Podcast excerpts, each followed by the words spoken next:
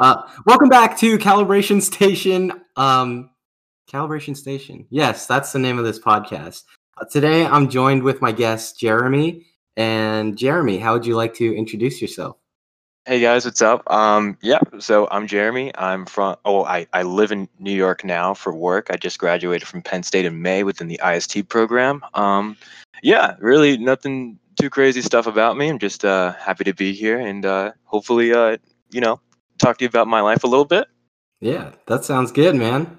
So, what do you do with your life right now? Like, what do you do? So, yeah, yeah. So I, I mean, I've done a lot of things. I've been kind of uh, throughout various in- industries. I started out in biotech at J and J for a while as a dev there, Mm, and now I kind of find myself more in the fintech space. Um, so right now I work for a company called Murex that's actually based out of Paris. And what we do, we work with a series of hedge funds and, and things like that. So it's hedge funds and banks and, and things like that to do a lot of automated processing through, through trade and high and high fre- frequency trading kinds of stuff and allow for kind of these funds to do risk analysis with, with our platform and then hopefully just keep on building out and making and, and making it as robust as possible. Um, it's really just meant to uh, make sure that um, you know um, banks are licensed and doing their kind of like software work the correct way and making sure that they're making money in trades and things like that. wow, that's crazy, man. Yeah. Like, I, that's so out of my world that like, all of it was just like that. It just sounds insane. But I'm sure, like, if I were to explain to you like what I do with my engineering stuff, it'd probably be the same way. So Dude, for sure, It- yeah. it's nice to have like multiple spectrums of like I I don't know what the what the right word is, but just yeah, it's nice to have like these different specialties that people are good at. 'Cause I, Yeah. I think that's why like humanity is on such a roll, I guess. but yeah. Yeah. So how did you find yourself in in this role at um? What, sorry, where did you? You said it was based out of Paris. Like how yeah you, so it's called murex and uh, basically um, so i was actually interviewing for a series of banks uh, right out of college and then mo- when covid hit most of the programs that i was going to become involved in were either pushed back or revoked completely which which Mhm. really which really sucked and then j&j was doing a major hiring freeze as well um, so um, i kind of find myself I, I found myself uh, you know doing more data science kind of stuff so i really like doing things like r and Yeah. python and then navigating volatile kind of data sets and things like that. So statistics were a really big thing for me, and I, I wanted to make sure that that was going to be a part of uh, my actual work life.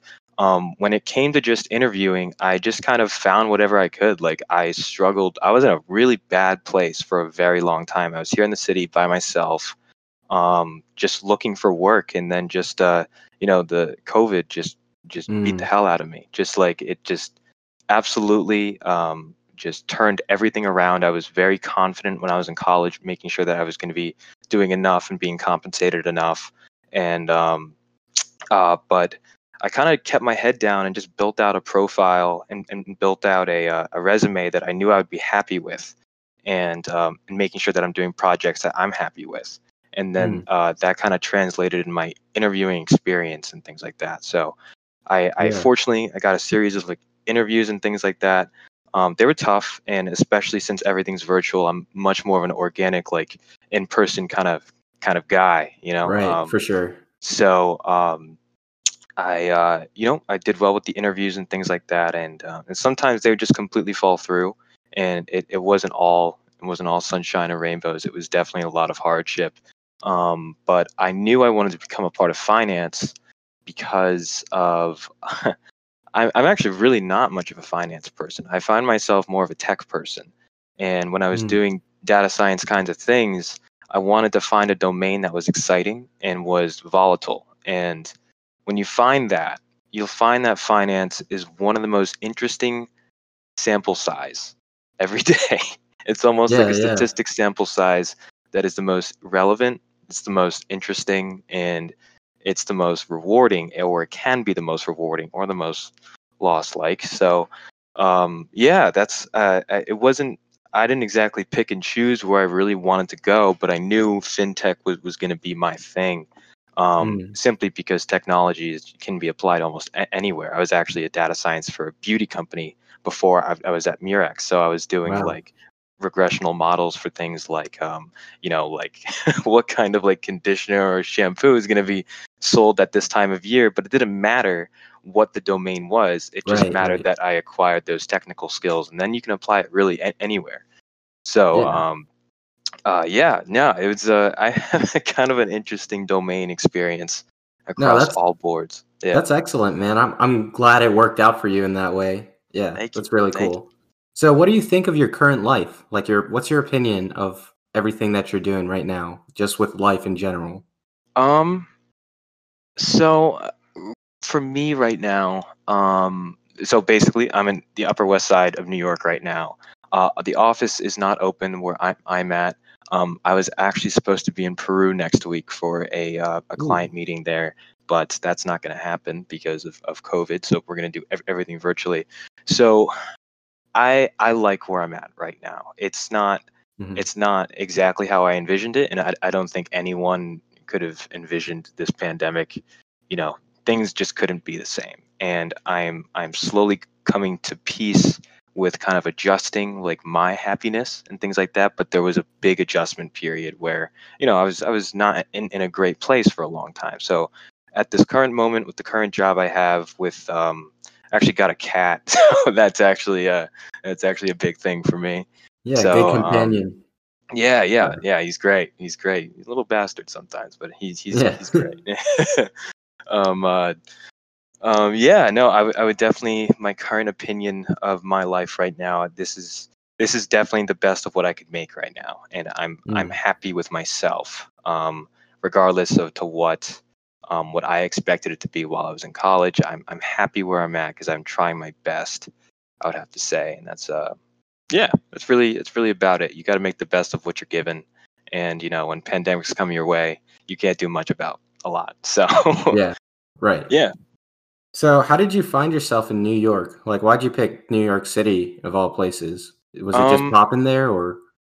yeah i mean so i actually actually have, a- have a twin brother who's a jazz mu- musician here and Mm. um uh, so we would see this place almost all the time and i knew that it was kind of like a capital for productivity for high energy kinds of Mm. things and brilliant people so i knew i wanted to be a very fast paced per- well i still want to be a very fast paced person and when i started interviewing um, uh, uh, for a company for a private company down in new york i instantly kind of fell in love with that with that energy you know i was walking through times square every day for my commute and um, and you just know that the people around you are here to be the best that they can be. They're motivated and they're driven uh, by just simply looking at the energy of the other people.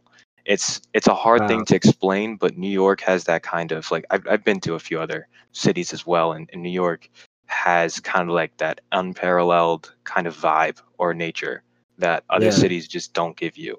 It's expensive, and there's a lot of reasons why you shouldn't be here, but if you if you can look past that and put you know you, uh, i wouldn't even say your career first I, I i would say if you can if you can put like this mindset first of being as no Mhm. matter how much money you make and how hard it is to live here knowing that you're here uh, uh, means that you're doing something right you know Yeah. in my opinion but That's Uh, that's so incredibly interesting. Like I never thought about living in the city city just because I I just didn't think it was me. Like I and I totally agree that that it's like that fast-paced energy and just like getting that energy from other people like when you see those other people. Like that Yeah. totally makes sense, but I just never thought about it. I just Yeah, and you Like- don't have to. Like it's not meant for everybody. It's just Mm. um and it and it's not even saying that you won't be successful if you don't if you don't come here. That's completely not true. Right. Um it's it's just a a thing that w- I wanted to connect with eventually. It was uh it was kind of like a goal of mine and, and I knew it was an experience that I wanted to do, but there's so many other places out there like incredible places that you can Mm. set yourself up, you can make a career out of and frankly a lot cheaper. So yeah. like it's uh, the cost of living uh, will be a lot more reasonable at other places and you'll still Mm. have a great time Yeah, so I actually wanted to take a little bit of a left turn, and um, I, I listened to your podcast episode with Rachel like a while ago, if I'm being honest. But yeah that was a a while Um, ago I, I know that you invest in stocks and stuff like that, and you're you're pretty successful from like what my friends tell me. But could you just tell our, our listeners like um how did you get into investing and finances and stuff like that? Yeah.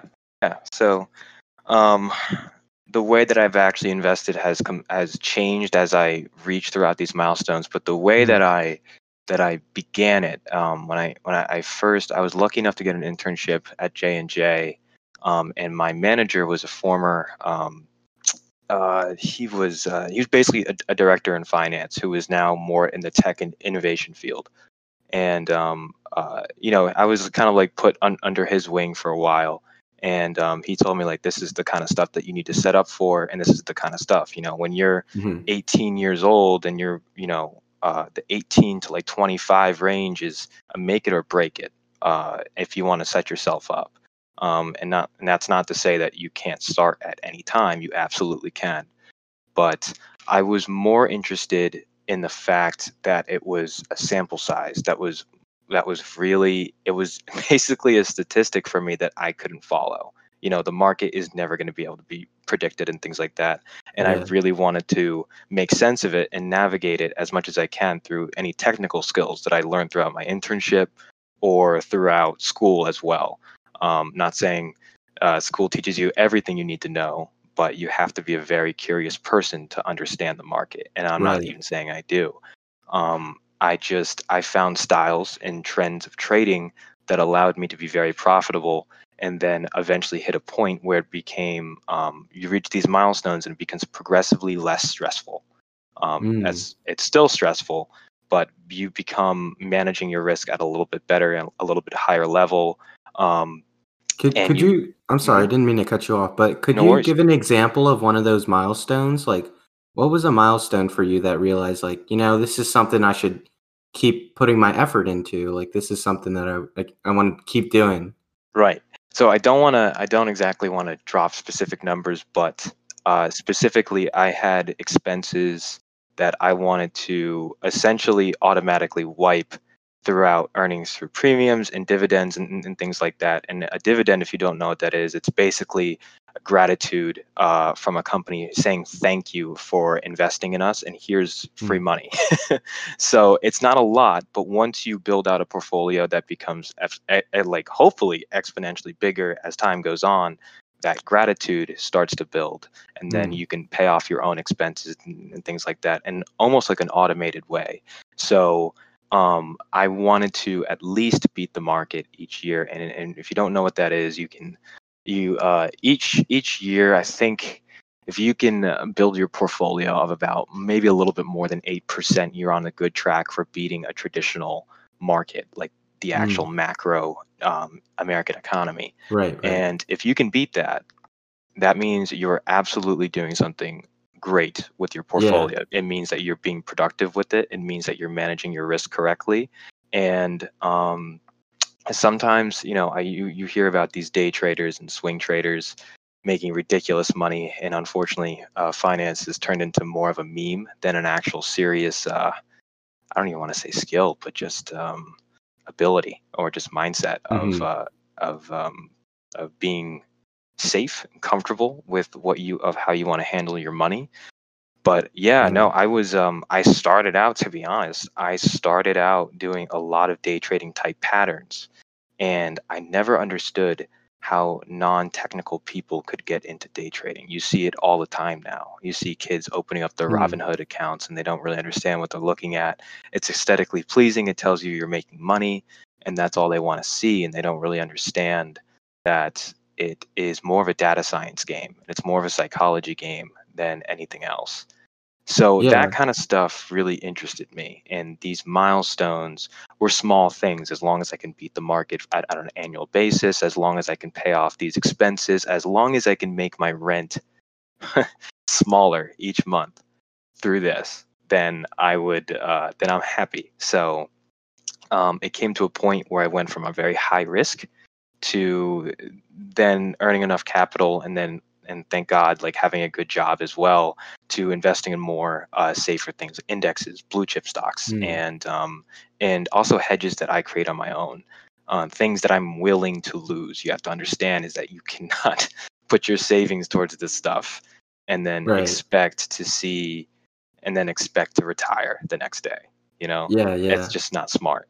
So Dude, as for I- Mhm, mhm. Oh man, I I kind of like my my mind was going in a different place, but I Mhm. think it's so crazy, like really amazing how you you don't do this to like actually it's it's more of a game for you, like to statistically, you know, learn the market, like analyze the market in that way. One hundred percent. It's so Yeah. interesting, man. Because Mhm. like whenever money comes to my mind, I'm always really worried about, you know, i- is it going to change me if I get more money? Like if if I have a lot of money, like what will that do to like my character? And I was wondering, have you ever thought about that? Like that? it- Did that ever cross your mind? Um, you see, like the better you get at this stuff, the more humble you get. And oh, really? Yeah, it's it's kind of a weird thing. You kind of um in the beginning, you know, you you know, you might make a great trade, and then uh, in the beginning, you think you're some kind of a. Fucking, oh, can I curse on this? I, I forget. Sure. Yeah. right, cool. You Yeah. might think you're like some kind of a fucking god if you invested in something like GameStop and made like a thirty percent, fifty percent return. Right. and then you start to really learn about the ins and outs of, of actually how arbitrage works and then you, you start to work looking at how banks actually issue these stock and what's actually going on behind the scenes and eventually you'll get to that point where you're career ready for it hopefully and you start to surround yourselves by people who have matured in this in- industry so much Mm. you just all you can really do is just be humbled by it and it's funny Yeah, because yeah. you think you think the higher up you get and the better you get at this, the more confident you are. But really, it's not that. It's more you are willing to listen to people on your next level, right? You keep Mm. moving up and you keep moving up and you take in as much information as you can. Um, and you never stick by rules. You never stick by set rules. You might experience some rules that you set for yourself, but you Mhm. cannot be a closed minded person when it comes to this. And you have to be patient. Um, so when it comes to building more capital and changing like who you are, uh, I think if you've earned it in an honest way, it, it'll never change who you are. It'll it'll Yeah. absolutely never. And if anything, all it really does is humble you for the next level, for the next stage, because you're going to relate with yourself with more higher level people. And I'm not talking about like those bullshit like courses, entrepreneur stuff. Like there might be some good ones out there, but you see all over social media now, like join my Forex trading course. Like, please, if you're going to learn anything out of this podcast, that is not how it's done. You cannot follow people's trades directly in the way you can, you can, uh, no one right now is qualified to tell you exactly what you need to buy when. That's just not how the market works. It's a much higher level of understanding of what's going on and Mm. and uh, other factors that play into it. So yeah, yeah, it's it's more humbling than you think when you reach that next level, and I I do hope you know everyone does experience that you know Yeah, at, at some point in time. Dude, that's so great, man. It's it totally reminded me of like whenever I thought I was I was good at playing the cymbals in in drum corps. I thought I was Yeah, hot yeah. shit, and dude, it was insane. Like once I got to that next level, like the higher level, I was like, wow, these people are so humble. Like these these guys are so good, but they don't brag about it. And it was it was insane. And I realized like rather than me like talking shit, like man, these guys are like they think they're so good, like whatever. I I started to switch my mindset to more of a like these guys are really good. Like I want to be their friends. like I want to be at their level and like hanging out with them because it's just they know so much more than I do and it's like I can learn from them. Like I kind of just learn how to behave as a person like hanging out with with more mature people and Yeah. yeah, it's like that was the parallel that I was thinking about while you were explaining this to me. So yeah, it's, Yeah, no, it's that's, just that's definitely good. And I, I actually uh I did want to join DCI more than anything Ah, yeah. Yeah, yeah. I was. Uh, I remember I was auditioning for the Raiders, and I wasn't good enough to be on snare. So, so they put me on Oh. bass, and I'm like, I'm gonna hold you guys back if you put me on bass. So I'm, I'm out of here. I'm gonna leave this to people like Brian. like I can't Yeah. do this. But Dude, that's uh, great, man. Oh, that yeah, kind yeah. I, I want to talk now about um your blue band experience. Um, Yeah, yeah. Just for our listeners, Jeremy played the cymbals in blue band for Oh yeah, was it two years? yeah. It was about two years, and then I got Mhm. mono my second year. Oh, uh, jeez. yeah, Yeah, Yeah. well, there there are legends about Jeremy in the the blue band drumline. Um, just because we have a lot of mutual friends in common, like um, Steven Sicko, Nick Einolf, and also shout out to Josh Doherty. He wanted he wanted me to give him a shout out on this episode. Oh yeah, so- I just saw him in New York. He he came up from uh, where is he? Dallas? Yeah, he he came up from Dallas the other week. It was it was great. it was yeah, that's awesome, dude. Yeah. Yeah. So I wanted to ask you, do you have any memorable moments from Blue Band? Just, I know it's like Oh, pretty yeah. pretty open, but like, yeah, whatever yeah. comes to mind first. Just You see, there's a lot of memorable ones I probably shouldn't say on a recording, but I will fair. say the most like touching one, or the mo, or the one that I'll never forget, was Uh-huh. my freshman year. We were at the Rose Bowl, and uh, we were Ah. doing, um, you know, it was like a lot of hype. It was a lot of prep work. You know, we we got on a plane. We're we're going out, and and uh, I think this was also around. This might have been around New Year's as well, like going out and and seeing. Uh, I, I don't even know. I think L.A uh, uh, during New Year's was the coolest thing, and experiencing it with Mm. like the drumline people was just awesome.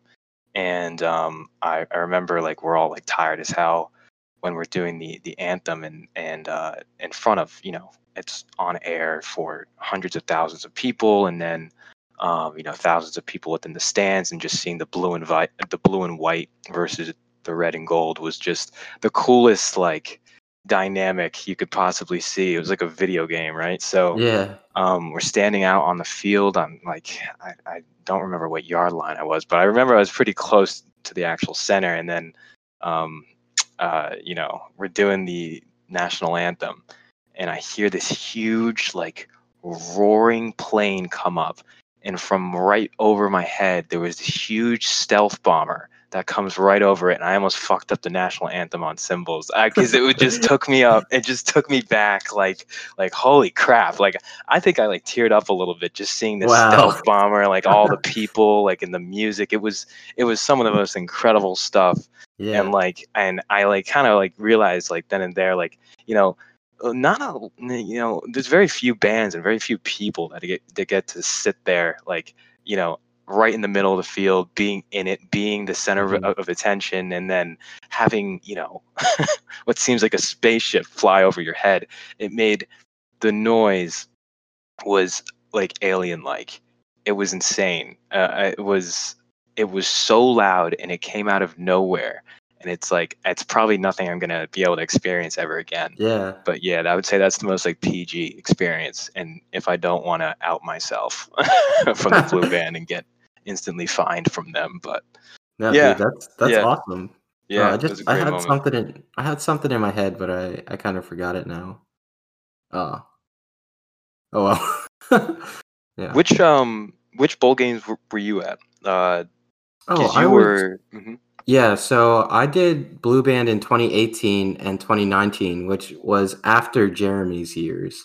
Right. And I went to the Citrus Bowl and the Cotton Bowl. Citrus Bowl was in Florida, and the Cotton Bowl was in uh, somewhere in Texas. I want to say, I want to say Dallas. I think it was Dallas. nice But yeah, that was um, it, it definitely like the hoodlum shit that that I did. Like I probably shouldn't talk oh about yeah it you were on recording Steven. either. Yeah, you yeah, like, got it it you got it Yeah, and I Like bet you can imagine how insane it was when Nick was there. Nick Einolf. Oh yeah. Yeah. yeah, dude. Nick Einolf was on my my podcast earlier this Yeah. year, and he was talking about like it was me, Jeremy, and um someone else. There's one other cymbal player that he Yeah. mentioned. Just like the three freshmen taking on the world together, like like I could just im- Josh oh, Knoll. Yeah. yeah, that's who it was. Yeah, That's Josh awesome. Good kid, good kid. Um, yeah, no, I would have to say uh, Nick and Steven were the most memorable duo you could possibly have, especially for your podcast. If you ever want like a big one, have both Mm. of them on at the same time. Just let them drive the show. That's a great they idea. could have their own show, like yeah, for that's, sure. That's so awesome. Yeah, Mhm. hell yeah. All right. Um, I guess we can move away from Blue Band. Um, I really, I had something that was really good in my head while you were talking, and I just, I totally lost it. But Anyways, if it ever comes back during this episode, then I'll, I'll bring it up like out of nowhere. yeah. but um, Jeremy, I want to ask you my favorite question. Uh, what is your greatest strength? Greatest strength. Um, I'm generally a very curious person, which kind of translates into the data science realm quite a bit. And when you are curious about everything, you kind of question on how it works under the hood.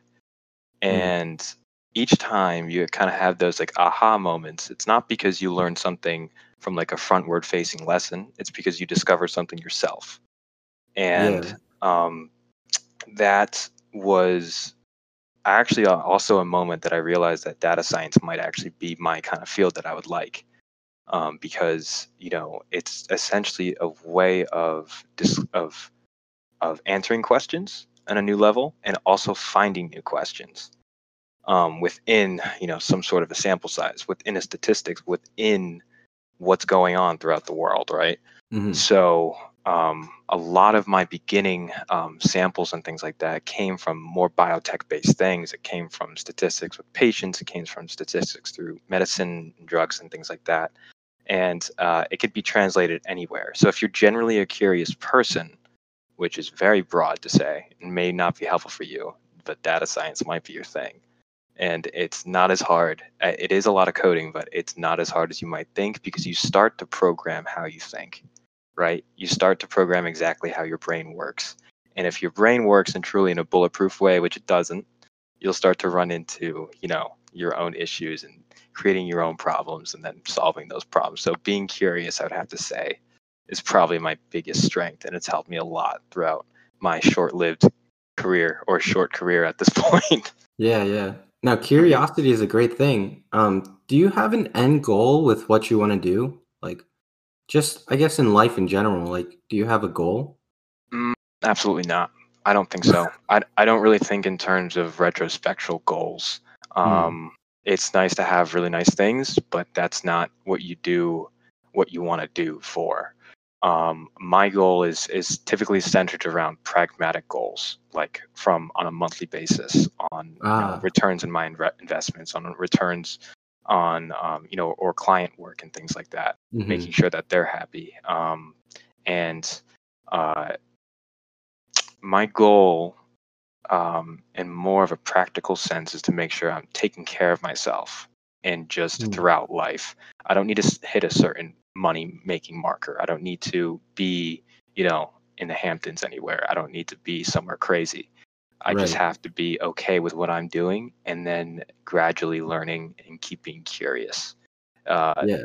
yeah, I think uh, not to downplay people who have re- retrospectual goals, but it's much more. You'll be a lot happier achieving smaller goals than you will than define something at the end of your life. You know, than Yeah, define yeah. yourself because then you just keep being happy. you have a higher Right, frequency right. of being happy. You know, rather than being at the end. Right. And I think if like you get to like close to the end of where your goal, like your time limit for your goal, I think that sets you up for like maybe more disappointment. Like if you're not there yet, if you're not where you want to be, then Absolutely. yeah. Mhm. Uh, I've been telling myself a lot lately that I should kind of let go of my expectations of like what I'm trying to do with just my time, like my time on earth, I guess Mhm. but like in the sense that uh, I'm a master's student right now, and I have one year left, um, halfway through my master's, and nice. I thought I thought I was gonna get all of this shit done. Like I thought it was I was gonna be like pumping out awesome research, and that is just not the case. like I'm I'm like just yeah, yeah because you're you're you're now at a new level and you're humbled again, right? right right you you've reached that new level and you're surrounded by people who are are you know undergoing that next level with you Mhm. and it's not what you expected it to be but that's the that's the good thing a part of it is that yeah it's it's this is why like life truly like feels like it's just keeps going and it never ends is because or life does end but it feels like it never ends mhm. because you're constantly learning new things yeah right? yeah you're not meant to be productive 24 7 and if you are that means you're not taking a step back and realizes what's going on around you right you know Mhm. take some time for yourself you don't have to be productive 24 7 it's small victories small Yeah. victories make up the most amount of success in my opinion dude small victories yes man yeah where, where did you go to high school again Uh, so I went actually in the town of like Princeton. Um, uh, I went to Mon- Montgomery High School, which is actually in Skillman. It's right outside of Princeton. Okay. Mhm. I, did you do drumline, like indoor drumline? Not so we we didn't have an indoor program. Um, we did Oh, have a marching band program, but I joined band very late.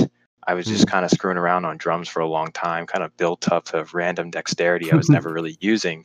And then my my twin brother, um, uh, who was far more talented than I'll ever be in music, he's like, dude, you should probably consider joining band. I'm like, it's for nerds. And then I eventually, I eventually uh, caved in, joined drumline, and had an amazing time. And I'm like, I might want to do this in college. I don't want to have this be, you know, short lived. So, um, I'm going to Penn State. Um, blue band was like a big thing with it for me, like and pursuing drums for at least a little bit. And honestly, I probably work hard the way I do now, so I can eventually uplift my drumming career again. Have enough money to just be a drummer. Dude, oh Yeah. yes, thank you so much. I remember my question from earlier now. Mhm. So, so when you got into the blue band and you heard you were on cymbals, were you embarrassed to tell people about that? Like, were you embarrassed to say, like, yes, I'm a cymbal player? No, absolutely not. Because uh, w- going through that audition process and seeing Uh-huh. how good other people are, there is no way I'm going to, you know, uh, I'm going to uplift myself in comparison to these other people. It's absolutely not. It's it's an achievement in its own to get in in the 1st Mhm. place, especially during this crazy time of college transition. I, I, you know, it, it's not even close to embarrassing, especially with the experiences we get to experience as compared to like a traditional student. No Yeah. way. Yeah. It, Yeah, it was. dude. I'm very happy. I'm very happy. I was. Uh, I was. Of course, that you always wanted to like move up, and you and you Mhm. want to, you know. But it it drove you to do something, right? It drove you to, to keep practicing, and like you know, you each of us saw each other's ambitions. Like there's no way I would uh, ever like you know talk or talk uplifting of myself in comparison to Mhm. other people who actually made it. You know. Yeah, yeah. But, no, um, that's that's great, man. You sound like yeah. super grateful, and that's awesome. yeah, yeah, no, it's a great time. It's especially Yeah. with cymbals. You know, it's not the Yeah. hardest music, but like, you, so it gets most of just like, you know, the fun stuff that we can't talk Dude, about. but- Yeah, man, dude, we, there was so much fucking around on cymbals because it was so Great. low stress. It was, yeah, well, yeah. at least for me, it's like I I'm a didn't. better dancer. Yeah, yeah, Yeah. dude, it was just a great time. I'm still a shitty dancer, but I love it. So, what made you uh, decide not to do blue band for your your final two years? So I uh my my last year I got mono and especially spending out uh, a lot of time in the cold a lot. It was it was it was kind of shitty. Yeah, it was bad brutal. and I didn't really Yeah. realize I had mono throughout almost the entire season until I actually went to go to get tested. I thought it was just because I'm like outside in the elements so much like that that was it. So as soon as I um uh, I kept going and, and going and if I kept putting pressure on, I guess my my liver area. If you guys don't know, but like there's a multitude of like variations of cymbals within Blue Band, right? Sometimes you wear these racks that have these cymbals on them, and uh, I was putting a lot of pressure on my liver, according to my doctor. And then uh, uh, he said you might just have to sit the season out, um, so you don't have so you don't put more damage on your on your liver while you're um, in this mono stage Mhm. and um,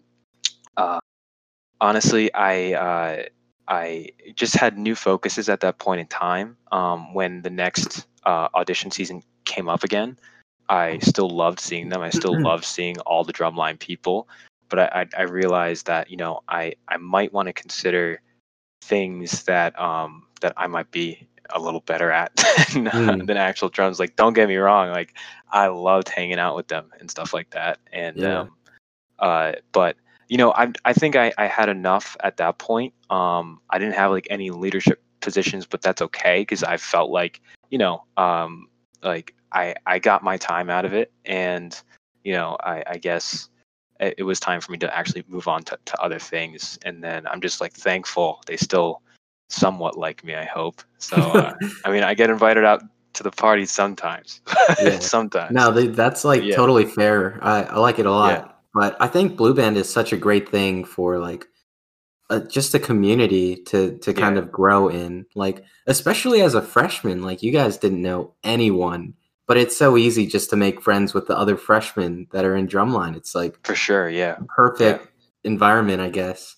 Mhm. And um, my experience was a little different. So I I knew most of the upperclassmen because I did drum corps and like ha- half of them did drum corps as well. We we did like Reading Buccaneers together or and I knew Steven from high school. Like we were tight already. So I was like pretty tight with the upperclassmen and I would just I goofed off so much at the audition. Like I didn't take it seriously. I just I needed a breath. yeah. I I just like really didn't even expect to join the blue band. Like I totally did it on a whim because Steven was like, dude, you need to try out. It'd be so funny. So I He's, an- learned he's a convincing kid. Yeah, he's a yeah, very convincing sure. kid. Yeah. Yeah. So I like the night before the audition, I was in Josh's basement with Steven and he was trying to teach me countdown and I just I couldn't do it at all because I've never drummed before. I just played cymbals. I was just a Yeah, cymbal yeah. guy. And Yeah. dude, the only reason I made it was because there there weren't enough auditionees. So my audition was like way different than yours. But again, I'm I'm kind of in the same boat as you. As like I'm incredibly grateful for my two years that I spent like with those guys and just even like what you had with the Rose Bowl, like that moment on the field. I had the same realization at at the whiteout game. My my first whiteout. I was like, this is insane. Like there's Yeah. just nothing like it. So, It's like the ultimate Penn State experience. Like it's yeah, it's as you know, you wouldn't expect that coming from like a like a like a marching band, right? totally. Usually yeah. sometimes you associate that with kind of like nerdy, dinky stuff, but hmm being a being a part of the blue band was like it was it was like Penn State gave you everything it had to offer and you just had to be there for it, right? Yeah. So it was it was definitely I I got what I what I really wanted out of it and I appreciated it a lot and I'm you know really happy it went well with the new leadership and stuff like that. And it was Mm-hmm. cool to see them kind of like grow up and, and take over it, right? yeah, yeah. like you you look up to the people that you learn from and then your peers become those people yeah. it's like damn like like you really shaped up Yeah, you guys, uh, you guys are doing pretty well for yourselves so it was totally, it was cool yeah Yeah, I totally thought that about um Steven when he told me he was the bass guy. And I was like, "What? You? like, you're the biggest goofball ever!" like, but no, I totally agree. Like, he took the leadership role. Like, he totally killed it, and it was, Yeah, it was yeah. awesome. Like, seeing growth is is just like one of the best things. But yeah yeah, yeah. So I'll ask you uh, one final question. Um, Jeremy, do you have any advice for your listeners? um i guess we can transition more back towards the career thing uh Yeah, sure. really um I guess for more of like the, the college people and things like that, don't expect your very first job to be love what you do. And it's not really a matter of loving what you do every day. One day you might just be answering emails, waiting, waiting for like a report back from someone. It might not be glorious. You might not be saving the world every day when you're out of college. But what you Mhm. have to do is that you have to learn. You you basically have to love what you're learning. And what you're learning is completely up to you. It's not it's not li- limited by what you're doing every day. You can be, basically go farther of what you're doing every day if you love to learn right? So like i said you don't have to love what you do right out of college but if you want to go further you have to love what you're learning. And it's it's it kind of what drives people. It drives people. It's what motivates me to go beyond what i'm just doing day to day basis kind of stuff. But you have to be pragmatic. You have to be real, realistic um, of of what you're doing every day to what you want to do in the future. So yeah um, love to learn and love what you're learning essentially. That's amazing advice. Like, yes, thank you. yeah no problem I'll do one more. Um, Yeah. Jeremy, do you have anything you want to plug? Um, mm, shout out to my brother. Uh, he is a jazz musician here in New York. Like I said before, uh, I think uh, what's his Instagram? It's like I think it's like Ben M Fortunato or something like that. Uh, yeah, yeah, he's he's uh, he's working really hard to gain a name for himself, and he's doing a lot of teaching and stuff like that, and mm. like like that too. And it's not easy during this time right. to uh, pursue something within arts right now. So you know, give it give arts as much love as you as they as as you can because it is a passion that has completely um, been uh, kind of swindled by by COVID and stuff like that. And hopefully, we'll get to see more new types of you know more of the industry come back and stuff like that because that's what really makes your weekends interesting is actually going out to see shows going out to see you know going out even clubbing too you know it's all yeah. it's all art it's all music it's great.